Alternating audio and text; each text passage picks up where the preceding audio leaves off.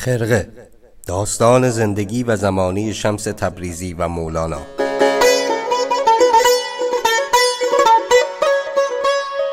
فصل دوم.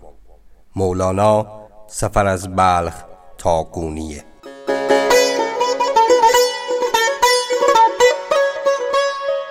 سلام.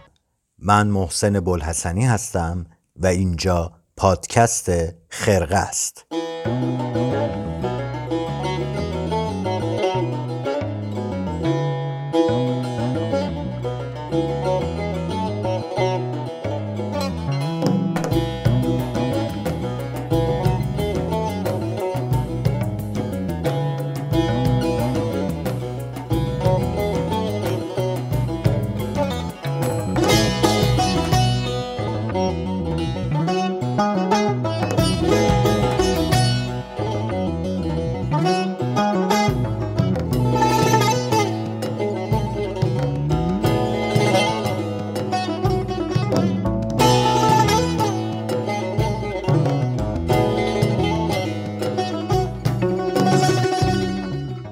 خیلی خوش اومدید به قسمت اول از فصل دوم خرقه که قراره به زندگی و زمانه مولانا از بلخ تا قونیه بپردازه. حتما خاطرتون هست که ما شمس تبریزی رو از تبریز تا رسیدنش به قونیه همراهی کردیم و اون رو به قرار نانوشته ای رسوندیم که با مولانا در کاروان سرای شکرریزان داشت. حالا بریم به یه نقطه دیگه و داستان مولانا رو پی بگیریم در بلخ.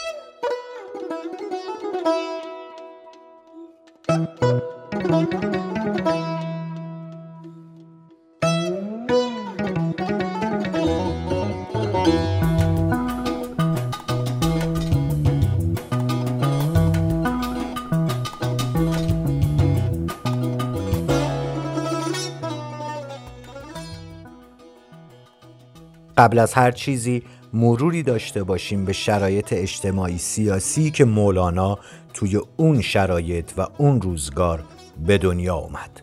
واقعیت اینه که قرن هفتم هجری رو باید یکی از وحشتناکترین و خونبارترین قرنهای تاریخ سرزمینهای اسلامی دونست. جنگ های صلیبی که از اواخر قرن پنجم هجری قمری شروع شده بود تا آخر قرن هفتم همچنان ادامه داشت و توی همین دوره هم بود که مغلها حجوم همه طرفه و وحشیانه خودشون رو آغاز کردند. ابن اسیر اولین تاریخ نویسیه که از نزدیک شاهد اولین دور از حمله مغلها و فجایعی که به بار آوردن بود که در نهایت هم ابن اسیر سال 630 هجری قمری از دنیا رفت. ابن اسیر زمانی که این دوره رو روایت می‌کنه به قول خودش با چشمی اشکبار تاریخ رو برای آیندگان روی کاغذ میاره و میگه ای کاش هرگز از مادر زاییده نشده بودم و این روزها رو نمی‌دیدم.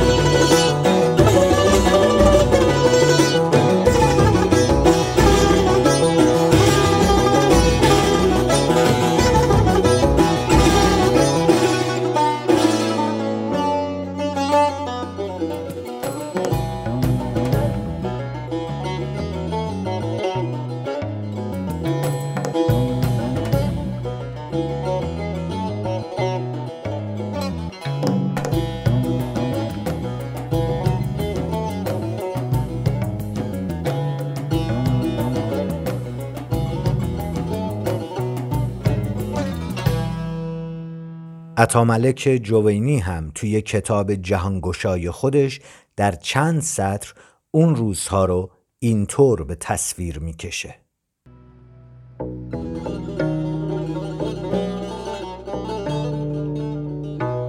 یکی از بخارا پس از واقعه گریخته بود به خراسان آمده حال بخارا از او پرسیدند گفت آمدند و کندند و سوختند و کشتند و بردند و رفتند.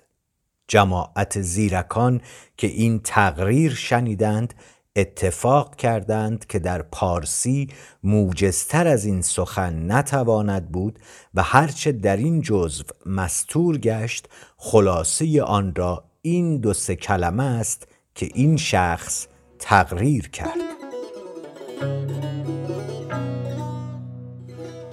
حجوم سباره مغول به ایران رو باید به عنوان یکی از مهمترین حادثه های تاریخ ایران که تمامی ارکان و بنیادهای سیاسی، اجتماعی، اقتصادی و فرهنگی اون روزگار ایران رو تحت تأثیر خودش قرار داد به حساب بیاریم و تا قرنهای بعد هم این تاریخ و این تأثیر رو میشه به وضوح دید. چنگیزخان مغول بعد از لشکرکشی های متعدد و خونریزی های بسیار بالاخره با خارزم شاهیان که مرزهای شرقیشون رو گسترش داده بودند همسایه شد و هیبت ترسناک چنگیز خیلی سریع مثل ابری تیره و بزرگ روی سرزمین پهناور ایران سایه انداخت چنگیز به محض همسایه شدن با ایران ابراز علاقه کرد که با ایرانی ها روابط تجاری داشته باشه. اما وقتی اولین هیئت بازرگانی مغول ها که اتفاقا مسلمون هم بودن به قلمرو ایران اومدن به محض اینکه به شهر فاراب یا اترار در کرانی باختری رود سیهون رسیدن به دست سلطان محمد خارزمشاه دستگیر شدند و بعد به اتهام جاسوسی کشته شدند.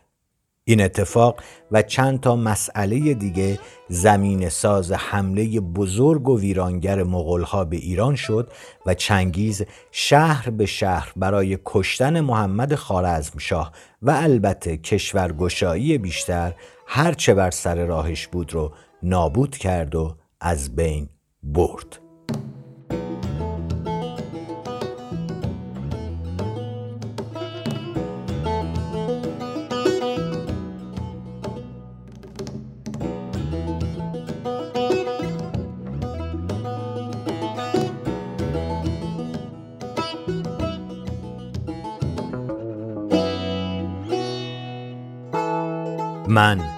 عذاب خدایم. اگر شما گناه های بزرگ نکردتی خدای چون من عذاب را بر سر شما نفرستادی. چنگیز رسما معتقد بود که بالاترین لذت زندگیش اینه که دشمن را بشکنی دنبالش کنی مالش را به یقما ببری عزیزانش را گریان ببینی بر اسبش بنشینی و زنان و دخترانش را در آغوش بگیری. این جمله ها جمله های چنگیز مغله اما مغول ها سرانجام تابستون سال 617 هجری قمری برای اولین بار وارد بلخ شدند و شهر بلخ در واقع جزو اولین شهرهایی بود که در برابر حمله مغول تسلیم شد و محمد خارزمشاه هم از این شهر گریخت. با این همه حدود 13 سال پیش از این حمله بود که پدر مولانا دست ایال و بچه ها و نزدیکانش از جمله مولانای 13 ساله رو گرفت و از بلخ برای همیشه بیرون رفت.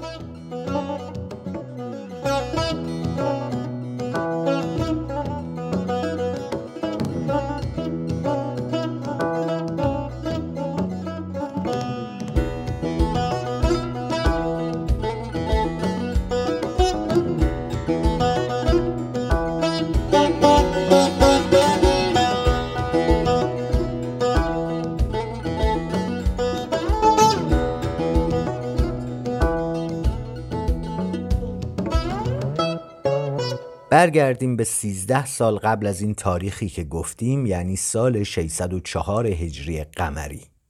زمانی که شمس تبریزی حدوداً 20 سالگی و عنفوان جوانیش رو به سیر آفاق و انفس میگذروند به روایتی دقیقتر روز ششم از ربیع الاول سال 604 هجری قمری در خانواده مولانا پسری به دنیا اومد که اسمش رو محمد گذاشتن و بعدها به لقبهایی از جمله مولانا، خداوندگار و ملای روم هم مشهور شد.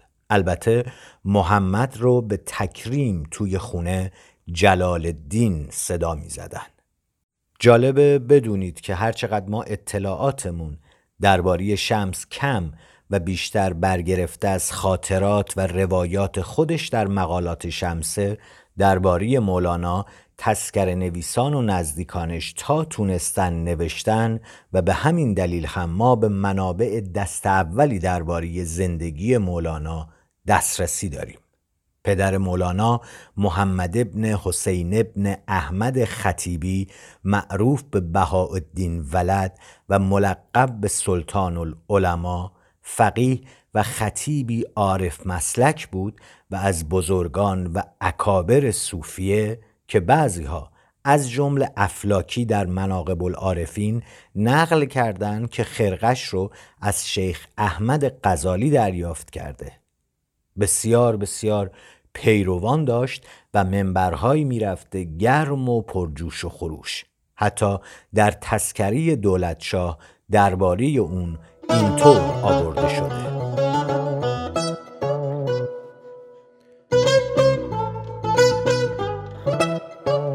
پیوسته مجلس می گفت و هیچ مجلس نبودی که سوختگان جانبازها نشدی و جنازه بیرون نیامدی و همیشه نفی مذهب حکمای فلاسفه کردی و غیره کردی و متابعت صاحب شریعت و دین احمدی ترغیب دادی و خواص و عوام به دو اقبال داشتند و اهل بلخ او را عظیم معتقد بودند.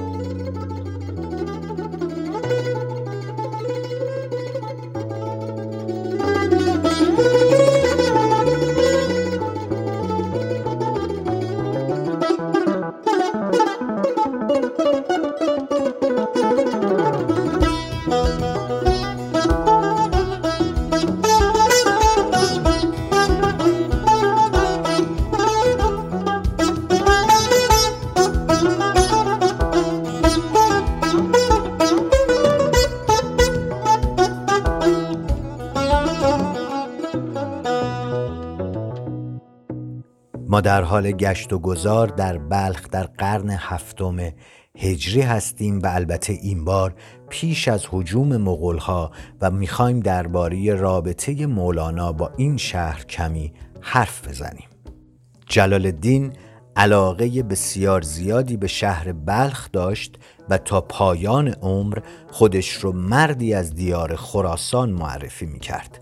از طرفی بلخ کم رونق امروزی رو اون زمان گهواره تمدن مشرق زمین می‌گفتن و به قبت الاسلام و به ام البلاد هم شهرت داشت و پر از چهره های سرشناس و بزرگ بود و پدر مولانا یعنی سلطان العلماء هم یکی از این سرشناس ها در واقع بلخ گهواره علم و عرفان بود و شهر کسانی بود مثل شهید بلخی، ابو شکور بلخی و کسانی دیگه. از طرف دیگه معبد نوبهار مسجد ابو نصر پارسا و آرامگاه رابعه بنت کعب قزداری بلخی هم توی همین شهر بود و توی مدرسه ابو نصر پارسا که کنار خونه مولانا در بلخ قرار داره. کودکانی هنوز به یادگیری قرآن مشغولند.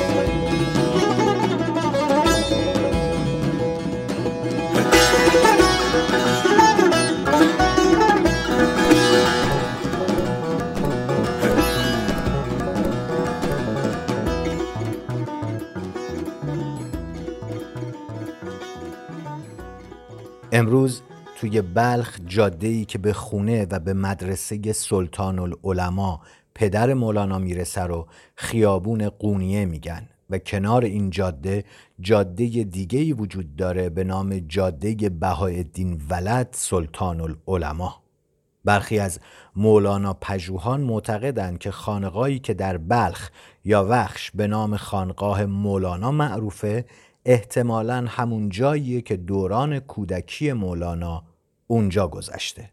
البته از این محل تا جایی که من می‌دونم تا سالهای پیش اطلاعاتی در دست بود که از این خانقاه به جز تلی از خاک و دیوارهایی در حال فرو ریختن چیزی باقی نمونده. کنار این خانقاه هم حجره های اون زمان وجود داشته که البته امروز محل انبار علوفه است اما اون روزگاران محل سکونت مریدان پدر مولانا بوده و به هر صورت این آدرس خونه مولانا در کودکیه که امروز هیچی ازش باقی نمونده.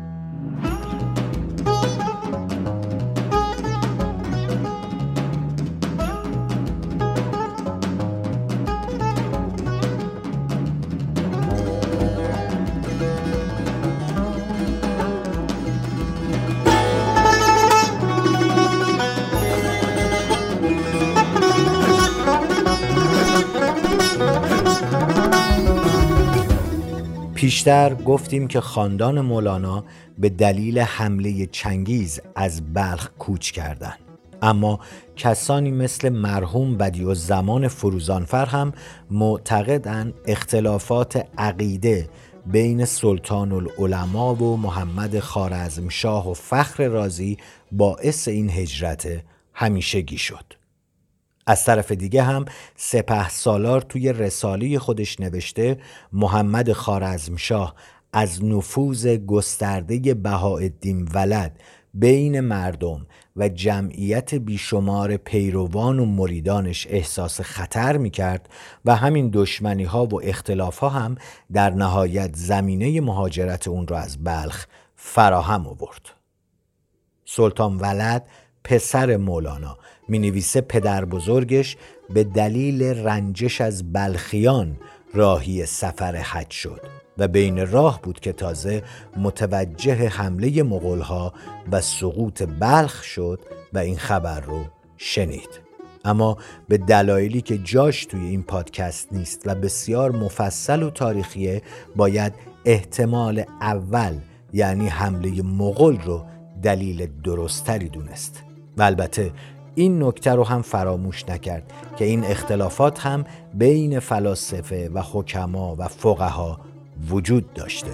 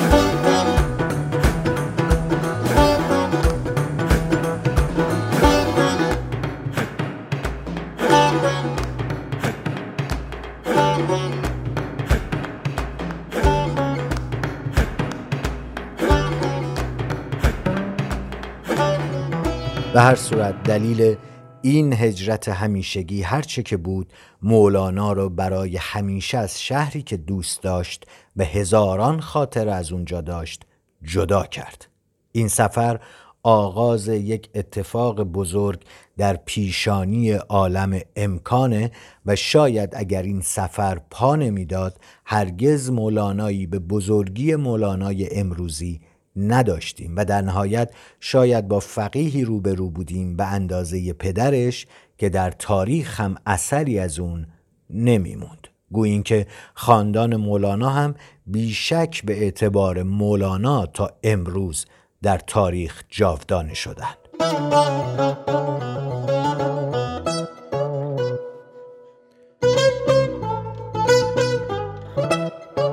در نهایت مولانا سال 617 هجری قمری به همراه خانوادش شهر بلخ رو با تمام خاطراتی که هرگز فراموششون نکرد پشت سر جا گذاشت.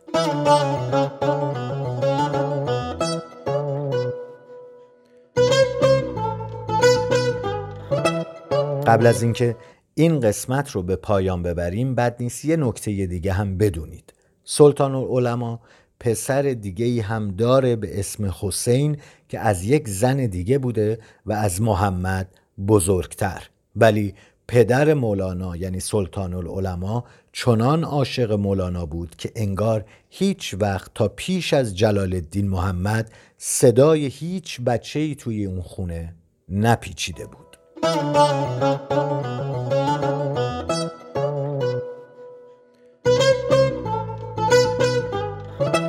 درباره دوران طفولیت مولانا حرف و حدیث های بسیاری وجود داره که بسیاریشون بیشتر به افسانه شبیه و نزدیکن و نمیشه خیلی بهشون اعتماد کرد.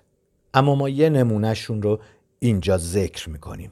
به عنوان مثال عبدالحسین زرینکوب نویسنده و پژوهشگر مطرح ایرانی که کتابهایی مثل سر نی پله پله تا ملاقات خدا و بحر در کوزه رو در کارنامه درخشان زندگی خودش داره نقل می‌کنه که مولانا زمان کودکی وقتی با همسن و سالهای خودش روی پشت و بام ها بازی می‌کرده و از روی بامی به بام دیگه میپریده در پاسخ به درخواست همسالاش برای همراهی منع می‌کرده این همراهی رو و می‌گفته این کار گربه است. شما اگر می توانید بر بام عرش خیز بزنید.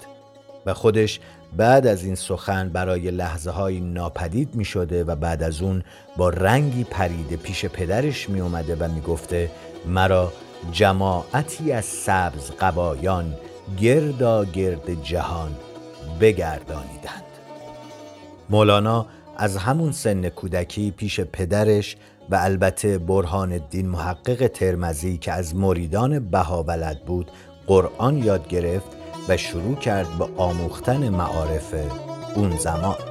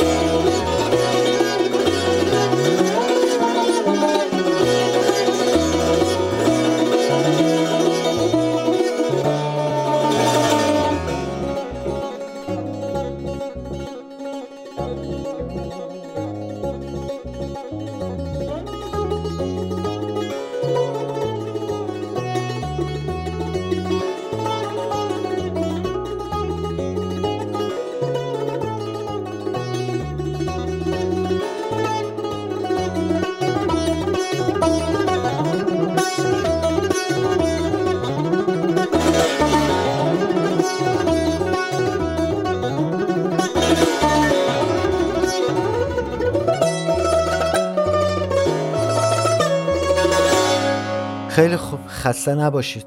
این اولین قسمت از خرقه فصل دوم بود و امیدوارم حاصل تلاش من و دوستان بهای دین مرشدی و سهیل سرایان مورد توجهتون قرار گرفته باشه. هفته دیگه اگر عمری باشه با قسمت دوم در خدمت شما خواهیم بود. یادتون نره ما رو به دوستاتون معرفی کنید. عزت زیاد.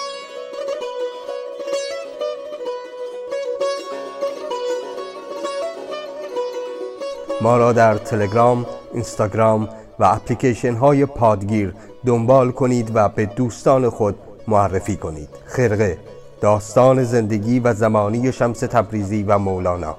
به روایت محسن بلحسنی